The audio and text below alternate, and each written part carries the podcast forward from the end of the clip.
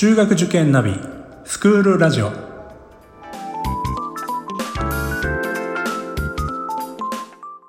スクールナビゲーターののびるです。この番組は中学受験を目指すご家庭に学校の先生からの生の声や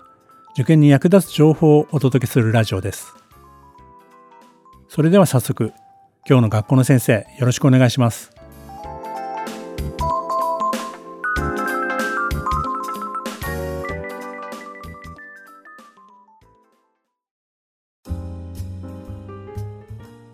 えー、今日はですね宝泉学園さんの、えー、藤校長先生と、えー、それからあの在校生の高校3年生のですね多聞君にお越しいただきました。ではあの早速なんですけど校長先生まず校長先生の自己紹介あの前回もしていただいたんですけど、えー、またお願いいたします。はい、えー、皆さんこんにちは、えー、宝泉学園リスインター校長の藤春秀です。よろしくお願いします。えっ、ー、と、こちらの、えー、番組にはですね、えー、3回続けて出させていただいて、えー、で、リスナーの方から、えー、今度は生徒の声も聞きたいっていうリクエストがあったと伺っておりまして、あ大変光栄なあことなので、えー、今日はうちの可愛い生徒とですね、一緒にコラボしようと、えー、いうことでございます。まあ、可愛いと言いましても、えー、この子は中学校1年生入学の時から知っているのでそういうふうな感情があのあるんですが実はもう高校3年生、えー、もう立派な大人になりつつあります。えー、で今日は、えー、学校のためなら、えー、自分もお役に立てるならということで長谷さんじてくれました。えー、タモン君よろしくお願いします。よろしくお願いします。タモン君じゃあ早速なんですけど、えーままずね宝泉学園さんにねあの入学する前のあたりから少し、えー、一緒に、えー、お話をしていただきながらこちらからもあの質問とかさせていただきたいと思いますのでよろしくお願いします。はい、よろしくお願いします。まずあれですかね受験勉強中学受験で入られたと思うんですけど当時は勉強はどうでしたか？当時はですね、その受験勉強っていうものをあんまりですね、してなかったんですね。ほうほうほうその入れたら、まあ、万歳みたいな まあそのいわゆるあの世間的に言いますと、その記念受験みたいな感じで、そのまあ、中学受験をさせていただいた感じです。あの実はあの ダモン君はうちの私の塾に通ってたっていう ことが通わせていただいて判明というかねしましてあの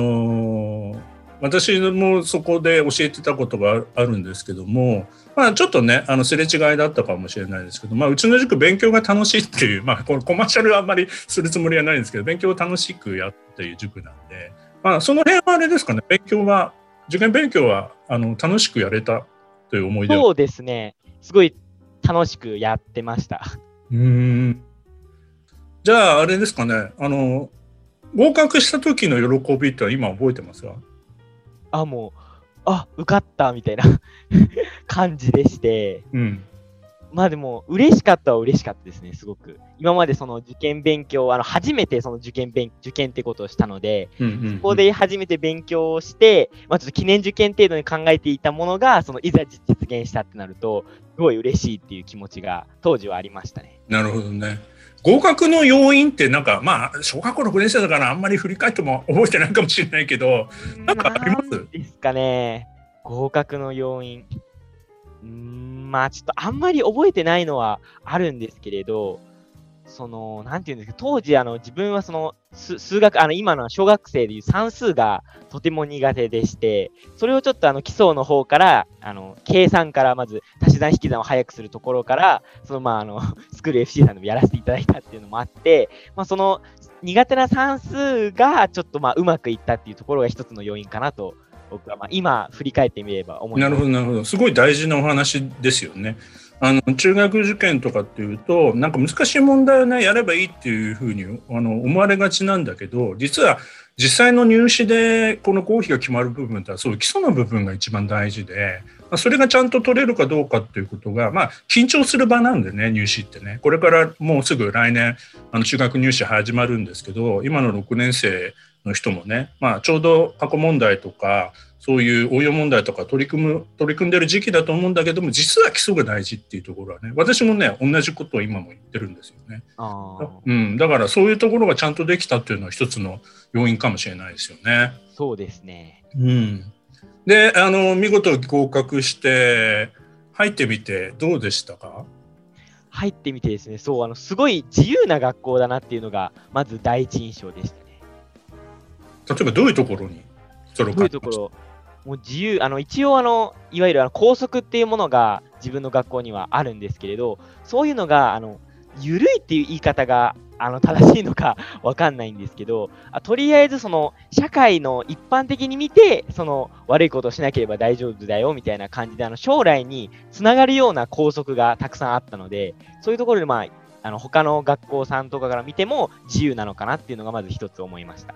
この辺は校長先生に伺いですね。え、今、あの、タモ君が言ったように、一般社会に準ずるルールをえー、学生時代に身につけてほしいっていうこと以上のことは別に要求する必要ないだろうと思うんですよね。えー、まあ、ただ、あの、そのことによって、えー、生徒たちが多分落ち着いた学校生活を送れるように、あの、なると思うんです。過度に厳しかったり、過度に何にも注意されないよりも。えー、だからそういう意味で、その、あ、ここまではいいのかなとか、あこの先は良くないよねっていうのは自分でやっぱり考えるべきことなので、えー、まあ、ほどほどの一般社会に準ずるルールっていうのは、まあ、必要なのかなっていうふうには思いますね。やっぱり自分で判断しなくちゃいけない場面っていうのは社会に出たらもうあらゆるあらゆる部分でありますからね。うん、決められたことだけ守っていればいいっていうことではないですもんね、世の中ではね。その通りだと思います。うん。そのそういう意味でもちゃんとこの学校生活の中で、まあ、そういった部分自分で判断して考えて行動するっていうところそういうところにも校則の在り方っていうのはあるのかもしれないよね。うん、それで自由な雰囲気の中でじゃあどうでしたかねあの友達関係とか部活とかそういう勉強のこととかいろいろこう今振り返ってみるとこういう思い出があるなっていうのは何かありますか？思い出ですかね。うん、まあ、まだ卒業してないけどね。まあまあまあまあ、そうですね。まあ、いろんなちょっと思い出があって、ちょっとどれから話せばいいのかっていうのがあるんですけれど、はい、まずは、何ですかね、思い出。まず、あの、自分はあの吹奏楽部にずっとあの5年間ですけど所属していまして、あの6年生の時はそのあの受験があるってことであの、うちの学校は全員引退っていう感じになるんですけれど、まあ、5年間やりきった感じなんですけれど、なんて言うんですかね、あのとりあえずその部活のところでも、その学校の校風っていうんですか、自由な感じが、やはりちょっとあの影響してきていて、その自由は自由なんですけれど、その生徒自身で、その生徒自身がその作る自由っていうんですかね、生徒が自分、生徒が主体となって、自分たちで部活を作り上げていくっていうのが、その学校の校風からその部活にも影響しているっていうのが、すごい感じましたね。ちなみに担当は何ですか？担当は、えっと、打楽器とあと指揮者ですね。あ、指揮もやるんだ。そうですね。なんか、こう、部活での中で特にこういうこういう思い出があるみたいなありますか？あこういう思い出ですかね。えっと、すごいあの最近のことになるんですけれど、自分が高校2年生の時に、そのあの、まあ、その先ほど言ったその生徒主体っていうのを生徒したいっていうその概念がありまして、それであの自分たちが運営学年だった時に、そのコンクールに出ようっていう話になったんですね。はい、今までコンクールに出たことはなくて、でもやっぱりあの生徒だけでその音楽を作り上げる楽しさっていうのをその後輩たちに分かってもらいたいっていうので、コンクールにせあの自分が指揮者をやって、その周りの部員たち、せあのいわゆるその一般的には指揮者が先生で、あの生徒がその先生の指示に従って演奏するっていうような形が多いんですけれど、あの私が指揮者をやることによって、全員生徒だけでその音楽を作り上げるっていうのを、楽しさをその分かり合うっていうじゃないですけど、まあ、そういうのであのコンクールに出たっていうのが、あの一番吹奏楽の中では印象的でしたね。いいですね。なんか、すごくみんなが自由にやる中で生まれてくるなんかアイディアとか、なんかね、あの一体感みたいなものもきっとあると思うしね、がんじがらめになっちゃうとね、やっぱりあの広がっていかない部分もあるし、なんかそういうことをちゃんと意識してやれたっていうのはすごいな。ですね。うん。今、部活もね、やっぱりあの5年間やりきったっていうその満足もあると思いますし、勉強の方はなんか思い出に残ることありますか？僕はあのちょっとお聞きしたいのは、あのこの前藤井校長先生とお話してた時ののリスインターっていう科目について、この辺りはなんか印象に残るところありますか？自分の学年の下からリスインターが始まってしまったので、でもあの、そのあの、先ほど言ったその、生徒が自分から動くっていう概念があって、その、自分もちょっとあの、リスインターの授業に参加させて、あの、興味本位で参加させていただいたことがあって、その、あの、それも普通のあの自分の高校生は6時間目で終わるんですけれど、中学生は7時間目まであって、その7時間目でリスインターって授業があったので、その授業に参加させていただいたんですね。はい、その時の 感想で言いますと、その、なんて言うんですかね、その、その、その生徒が、その、自分から考えてその意見を発表する。そしてその発表した意見に対して、周りの生徒が、その、なんていうそれはいいねとか、こういうとここうした方がいいんじゃないっていう、その意見の共有の場、共有の一つの場であるっていうのを、一つあの、外から見てて、あの、先生目線じゃないですけれど、うん、第三者目線から見て感じましたね。うん、なるほどね。でも、すごく、ちゃんと客観的に見てますね。そうですね。彼はやっぱり、吹奏楽部の部長を通して、あるいはその指揮者っていう、まあ、いわばガバナンスですよね。で、そういう経験を通してすごくあの成長したと思いますね。あの、で、そもそも、えー、吹奏楽部って男子はマイノリティだと思うんですよね。共学の学校で。あの、女子の方が数も多いし、多分発言力もあるんじゃないかなと思うんですよ。で、その中で、えー、指揮者をやって、みんなをえー、ガバナンスするっていうのは、あの、相当なやっぱりこう人間味が必要だろうと思うんですよね。えー、その辺こうソフトにだけど、えー、しっかりと理解してみんなをまとめてくれたんだろうなっていうふうには思いますね。うんなんかあの今やり取りをさせていただいてもすごくいろいろこう相手のことを考えてあの部活でしろねあのいろんなことをこうあのその自由の中でもちゃんと考えて行動するっていうことを意識して学校生活されてきたんじゃないかなと思います。そうですねいやあの彼は謙虚な人柄だと思いますよ。あの自由っていうものを満喫するのは自分だけじゃなくてみんなもそれぞれなりにあの満喫できたらいいんじゃないかなっていう視点を持ってないと今みたいな発言ってなかなか出てこないと思うんですよね。すごい校長先生からお墨付きが タモ君。じゃあちょっとあのこれあのこの後の話編集でカットするかどうかちょっと微妙な質問させてもらうんですけど、はい、藤校長先生ってどういう先生ですか？お お。いや、もう、本当に、なんていうんですかね、その、が、その、宝泉の、もう目、目、目玉の催し物っていうか、その、もう、宝泉、なんていうんですかね、その、宝泉の学校をそのまま人間にした感じっていう ちょっと例えが悪いですけれど、やっぱりその、生徒にその自由なところを与えるし、しかもそういういろんな機会を与えてくれるっていう、そのチャンスといったり、その人々、その生徒自身の成長の場を与えてくれたり、まあその、まあそういうような先生ですかね。校長先生、そういう 評価をいただいてます。いや、ありがたく思います。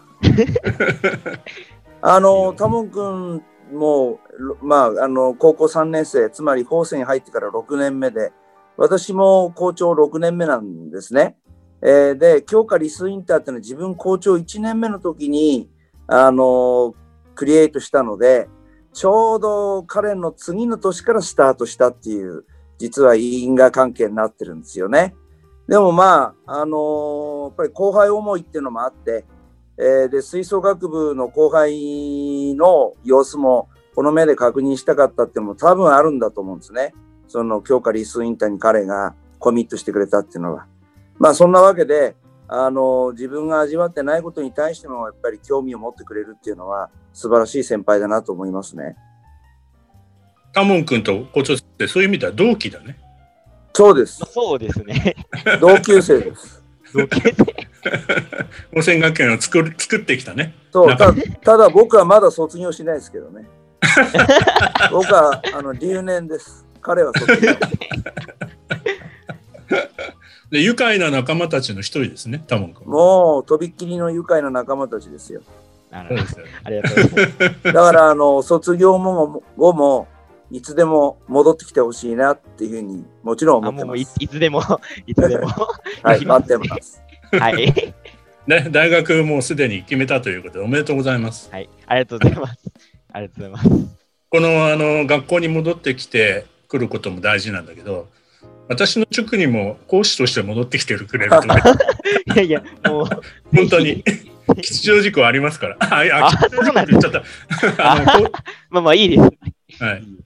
ありますので、ぜひぜはいひ、本当に。はい。ありがとうございます。あとは何か、こう、あ、あの、ちょうど今、あの、ディスインターの授業を受けたあの後輩の人が、ちょっといらっしゃったので、はいちょっとそちらの方にお話をちょっと聞聞きたらなとあ、タ思うんでモン君から、すけれども。はい、どうぞどうぞ。はい。えー、飛び入り参加でありがとうございます。すみません、遅れてしまって、えー高校1年生の塚原健介と申します。で、部活は吹奏楽部に所属しています。健介君はどうですか、学校生活は。そうですね、もう、やっぱ最近コロナもあって、高校生に、中学3年生から高校1年生になられてコロナがあったんですけど、やっぱもうそれのおかげでなのかもわかんないですけど、何にも変わんないですね。まあもうちょっと高校生って、こう、楽しいもんなのかなと思ってたんですけど、うん。もう全然変わんなくて、まあ、ある意味ほっとしているというか、あわまあ、悪い面で言うと、こう、なんていうんですか、まあ、いつもと変わらない、ーうん。に来て、うん。門通って、靴箱が変わったぐらい。まあ。いい面もあり、悪い面もありというか。うん。あのーコロナはね、本当に今年いろいろなところに影響が出てて、大学生なんかね、きニュースでもしかしたら聞いてるかもしれないけど、全然大学に行けなくて、うん。だから大学生になったなんか感じがしないっていう人は大勢いるみたいですよね。やっぱそうですよね。うち、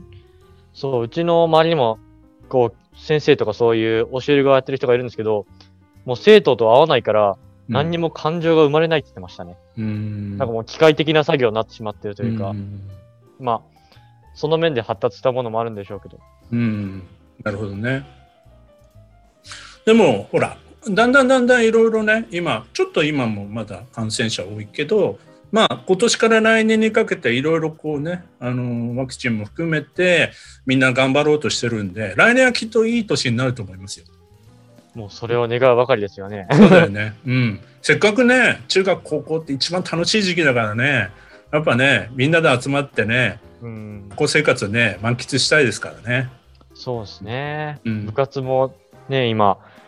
あんまりできてないですし、時間も減っちゃったり、うん。こううちの吹奏楽部とかってこう合奏とかがあるんで、うんうんうん。やっぱどうしても、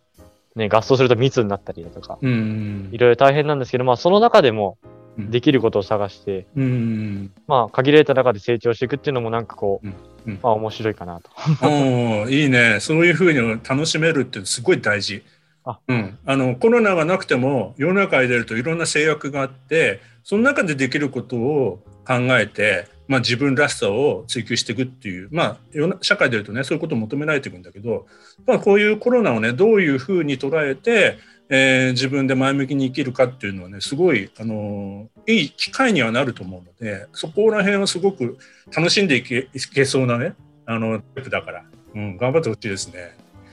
であのー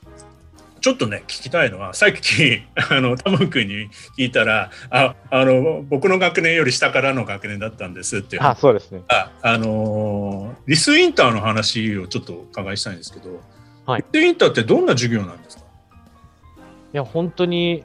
いつもみ、なんでしょう、僕たちが受けていたり、先生たちが受けている、受けていた授業とは違って、こう、もう本当に、こういうふうに喋ったり、意見をぶつけたり、うんなんかむず難しくないんですよ、お題が。ほうほう難しくないけど、答えるのは簡単なんだけど、こう、いろんなパバリエーションが出てくるよね、みたいな。そういう問題がいっぱい出される問題ですね。じゃあ、そのシンプルなテーマからいろいろ広がっていくんだね。あ、そうです、そうです。こう広がりを持たせていって、その結果に、なんでしょう。発表があったり、プレゼンテーションがあったり、あとはいろんな企画に参加してみたりだとか、そういうふうにつながっていって、こう、まあ、ある意味一番関連性がある、うん。こう、どんどん授業ごとに関連性をつけれ、つけられる授業かなと思います。うーんじゃあいちいち最初に想定したこととは違う結果が出てきたりい意見が出てきたりということで面白い。面白いです。もうまさにその通りで、もう自分が思ってたものと全然違うものを出してくる人がいやっぱいっぱいいるんですよ。うーん。それは法選の入試があるのかなとか、ないのかなとか、ん。いろんな人がいるのかなとか思いながら、うんうん。まあ、それも思うんですけど、本当に、ただの丸を見ただけでも、遠くから見る人、何？近くから見る人、あとは中から見る人とか、なんかこう、なんか、なんかの内部とか言ってる人もいましたね。で、僕の代ではないんですけど、なんかいろんな例で出されてるのが、こう0点を作ったとか、0に棒線引いて0、0点みたいな。あ、いつも取ってんのかなみたいな。まあそういう、まあいろんな発想があって、やっぱ、より、そう、一番最初に中1で入った時から、こうリスインター始まるんで、そこでやっぱみんなと仲良くなれたっていうのもあるかもしれあない。ーなるほどね。オリエンテーションとしても使えれたかな。うーんそういう効果もあるんですね。へえすごい校長先生面白いですね。あ、そう、うん、そうですね。ええあの、まあ、健介君はね、えー自分の思ったことを率直に、あの、しかも堂々と話すっていうのがとてもいいところで、うんで、物おじしないっていう要素と、あとやっぱり何かみんなの代弁者になってるなっていう、あの、そういう雰囲気もあって、だから、あの、話すと楽しいですよね。楽しいですね。はい。なんかあの全然そこら辺はなんかあ率直にっていうか素直に自分の意見を言えてるなっていうのはまあそれもしかしたらリスインターの授業を受けてどんどん成長してきた部分ももしかしたらあるのかもしれないし、うん、あのー結局大人が求めている答えを言ってほしいっていう考えはないんですよね。あのーむしろ率直にアイディアを言える雰囲気を作りたいっていうことででそうするとやっぱり今あの健介君が言ったように自分と違うアイディア発想を共有できるっていう楽しさがあると。でまたその楽しさを味わいたくてどんどん前向きに、あのこんな答えでもいいのかなっていうことに対しても積極的にこうトライしてプレゼンしようとするっていうこのいい循環が自由な循環がこう出てくるんじゃないかと思うんですね。健介君そういうふうに校長先生言われてますけど褒められちゃって。まあでもね、それもいいところだと思うんですけど、やっぱ悪いところもね、あったり。まあいろんな側面があるかなとは思いますけど、そうだねやっぱ嬉しいですよね。うんそうだねじゃあ、あのーこれさっきタモン君にも聞いたんであのカットするかもしれないんだけどあのー藤校長先生はどんな校長先生ですか？そうですね、やっぱ先輩聞かれた時も考えたんですけど、やっぱ最初に思いついた言葉は、やっぱもう、もうし、やっぱ先生ってこう、年もいかれてるじゃないですか。まあでも、簡単に言うと、まあ少年のような、あ本当に50超えてんのかなみたいな。まだ、まだ、まだ小学生、まあ中、なんか、すごいなんかこう、ね、発信できる小学生かなぐらいに思う時もありますけどね。あ すっごい褒め言葉ですね本当に、あの、悪い意味じゃなくて、うんこう、例えば説明会とか、そういうところでもなんかいきなりフラッとくるんですよ、なんか。ほうほういきなりフラッと来て、あれ来る予定だったんだ、みたいな。先生たちも、あ、いらっしゃったんですね、ぐらいで。それで来て、なんかひ誰かを捕まえて、なんか拉致するのかなと思いかけて、なんか舞台上にいつの間にか持ってからされるみたいな。先生の気分次第みたいな。そういうところも、やっぱあって、そういう意味でも、なんか童心がうん残ってる、うんそういう人かなと思います。うんきっとね予定調和はあんまり好きじゃない先生なんですよあ、そうですね。どっちかっていうとぶっ壊しげですね。昭和が一番合わないかもしれない。めちゃくちゃ褒められてますよ、校長先生。これ褒められたんですからね。褒められてるんですよ、絶対。うんそういうふうに、だって遠い存在の校長先生だったら絶対そんなことは言わないですもん。ああ。いや、あの、健介君は本当に、さっき率直に言うって言いましたけど、僕に何か質問ありますかって聞いたときに、彼は、校長って何やってんですかっていう質問をしたんですね。この前ラジオでおっしゃってた。ええ、そうですね。はいそのお子さん、ええ生徒なんですね。そうですね。で、僕は、学校の空気を作るのが校長なんだっていうふうに言ったんだけど、その時は、うーん、みたいな感じで、あんまりピンとこなかったみたいだけど。まあでもね、そういう、なんていうのかな、えー本当に物おじしなくて、自分のやり方で自分の考えを伝えようとするっていうのは、本当に若者らしくてね、もうまさにこれ失わないでほしい、いくつになっても。うん、そういう絶対そうですね。はい。うん、いやいやいや、僕はね、いや、健介君素敵だわ。ありがとうございます。そのままで行って。頑張ります。で、大学卒業したら学校に戻ってくるなり、うん。あの、私、塾もやってるんで、あの、あ。講師に来てもらってもいいですよ。いや、二人とも向いてますよ。見てますよね。ええあの、より若い人と向き合うことに向いてると思います。うん。すごい楽しい授業ができそうだし、ええいろんなこうね、あの意見もちゃんと拾ってくれるうん。ことができるんじゃないかなと思って。うん、楽しみですね。ありがとうございます。なんか、あの、これ一応ね、ラジオっていう、ポッドキャストっていうメディアなんですけど、はい。あの、一応世界まで発信してるんですけど、まあこれせっかくに言うとね、まあ YouTube と同じなんですけど、はいはいなんかこう、その、本選学園の、まあ、代表として、なんか伝えたいこととかありますか？後でもタモ君にも聞こうと思ってるんですけど。法政の代表としてですか、もううん重いですね。いや、いい、大丈夫、大丈夫。そうですね。例えば受験生の皆さんとか保護者の皆さんとかでもいいし別にそういうの意識しないでうちの学校こんな学校ですよっていう話をしてくれてもいいしまあ何でもいいですよ。やっぱ法政はこう、校長ともそうですけど、まあ、校長と僕の会話みたいな感じが、まあ、他の先生とも繋がってるような。僕と他の先生、数学の先生、国語の先生であったり、まあ、そういう先教科の先生とも、こういろんな面談をしたり、こう自分が、例えばコロナで、例えば授業があんまなくて、困っている、進路に困っているとか、具体的な勉強方法がわからないとか、そういう時になっても、こういうふうにズームで、じゃあ何時に一緒にズームしようよとか、こう、声をかけてくれたり、こう、サポートが結構熱いと思います。うんで、聞く話によると、なんか先生たちの中でも、一人一人なんかこう、成績会議とか、そういうところでミーティングしてくださってるようで、もうそこでの情報も多分共有できてるんだよなってぐらい、なんか、知らない先生でもなんか自分のこと知ってるみたいな、そういう、もうなん、なんかあるんでしょうね、からくりが。いやーそうなんだ。まあそういうふうに知らない先生に言っても、ああ、君ね、みたいな、こういうふうに伝わることがいいことかなと思いますね。嬉しいよねそれね。嬉しいですね。自分のこと知ってくれてるってことは。あとはです、そうだな。法政のことじゃないんですけど、やっぱ、うん、楽しむことですかね。おもおう、もうなんでしょう。最近コロナでいろいろやってて、が自分楽器吹いたりしてるんですけども、楽器吹いたり、まあ、ちょっと勉強したりしてて、結局なんか、やって楽しくないとやる、やる気も出ないし、成果も出ないなと思ってきて、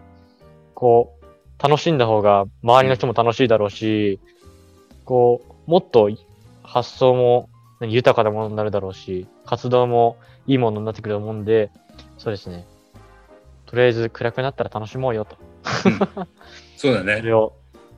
こう、みんなで共有していきたいなと思います、ね。ありがとうございます。ありがとうございます。うん、今コロナの時期でねそういうふうに考えてくれる若者がたくさんいるっていうのはすごい心強いな。うん。あのーこれからまだね、あのーえっ、と高2高3と学園生活ありますけど頑張ってください。頑張ります。ありがとうございます。ありがとうございます。タモン君にじゃあ変わってもらえますか？はい。はい、タモン君ありがとうございます。あの、はい紹介してくれて。はい。ありがとうございます。はい。タモン君からもぜひ、あの、これを、番組を聞いてくださっているリスナーの方に、まあ、学校のことでもいいし、あのご自身のね、これからのね、あの、まあ、大学生活への、まあ、あの希望とか、まあ、そういったことも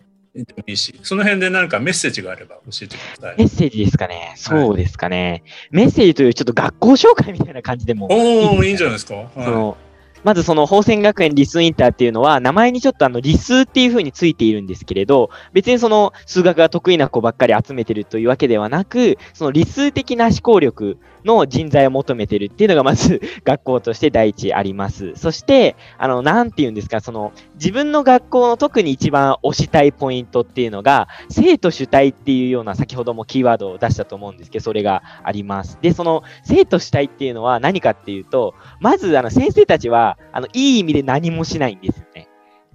何もしないっていう、あの、世間一般的に言えば、その、サボってるみたいな風に思われがちなんですけれど、その、うちの学校は、その、なんていうんですか、生徒が自分から始業式のこと、あ例えばの始業式だったり、文化祭であったり、まあ、あの、まあ、なんていうんですかな、その、仏教行事であったり、そういうような行事で、生徒一人一人が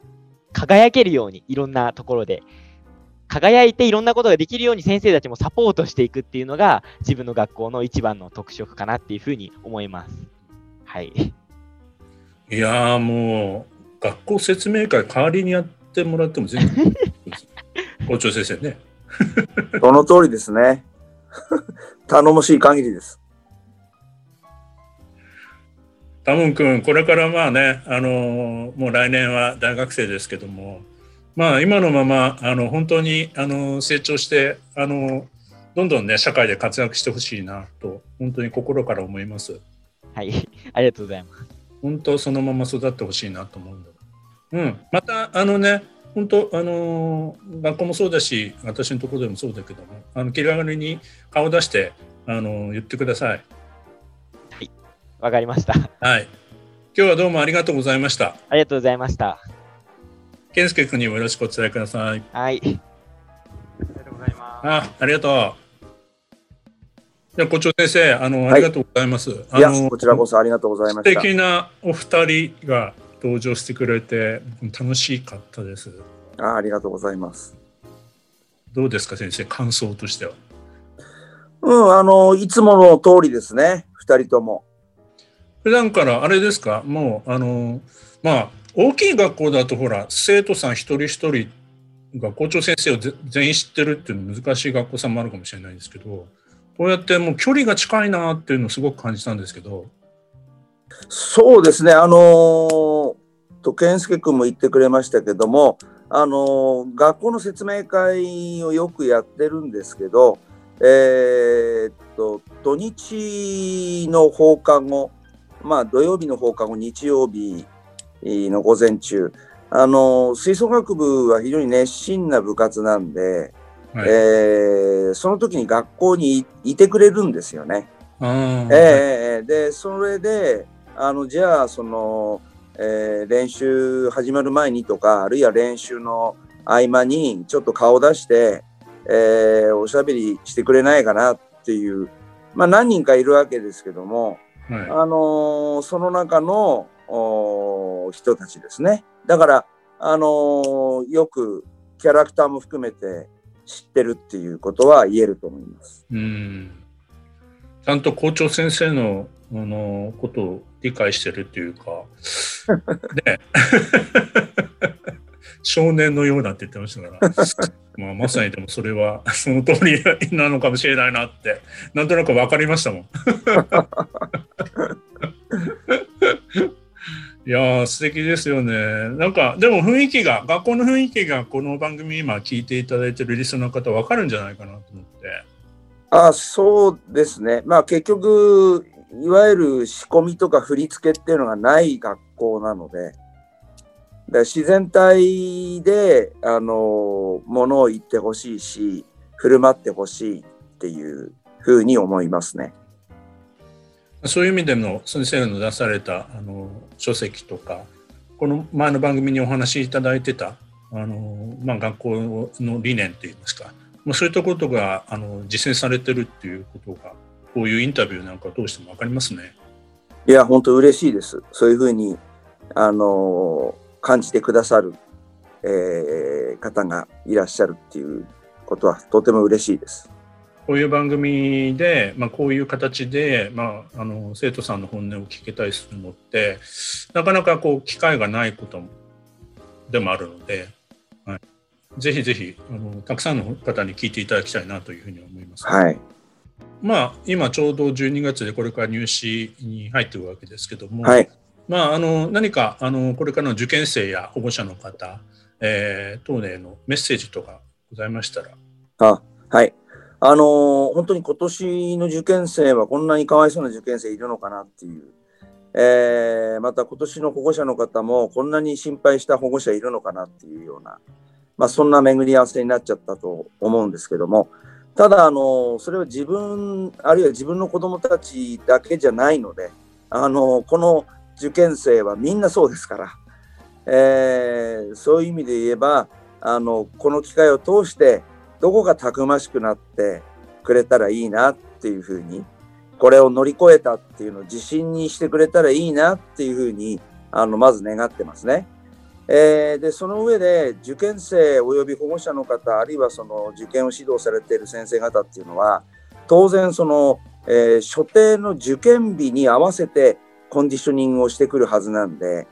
あの私としては何が何でもどんな状況でも入試は予定通りやりきるっていうふうに、まあ、思ってまして、まあ、客観的に考えるとその公共交通機関であるいは午後の入試に対しても移動しなきゃとかっていうものすごい過密日程の中でしかし客観的に言ってあっという間に終わるのが中学入試なんですよね。えー、で中学入試って言いますか入試っていうのは受験生のためにあるっていうことを考えるとえリスクを負ってまでそうやって会場に足を運んで、えー、で受験してくれるもうこれ以上の何ていうのか相思相愛っていうのはないと思っててまして、えー、ぜひそのあの学校を受けてよかったなっていうふうに思っていただけるような受験機会をきちっと提供したいなと、えいうのがあのまずもって、えー、思ってるところですね。まあ、そういうまあねあのちょっと特別な入試にはなりますけどもそれがあの終わった後にはね楽しい学園生活が待ってるわけですし。そうですね。うんそれをね楽しみにあの今さっき、えー、在校生の2人が話してたようなねあの、はい、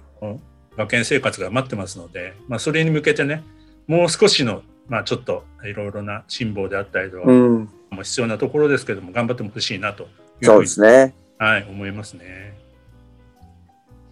あのまたこういう機会がありましたら、ぜひあの今度学校の先生とか、はいえー、まあ他のねあの部活の生徒さんとかも登場していただければというふうに思ってますので、はいえー、またよろしくお願いいたします。こちらこそよろしくお願いします。えー、本日はどうもありがとうございました。ありがとうございました。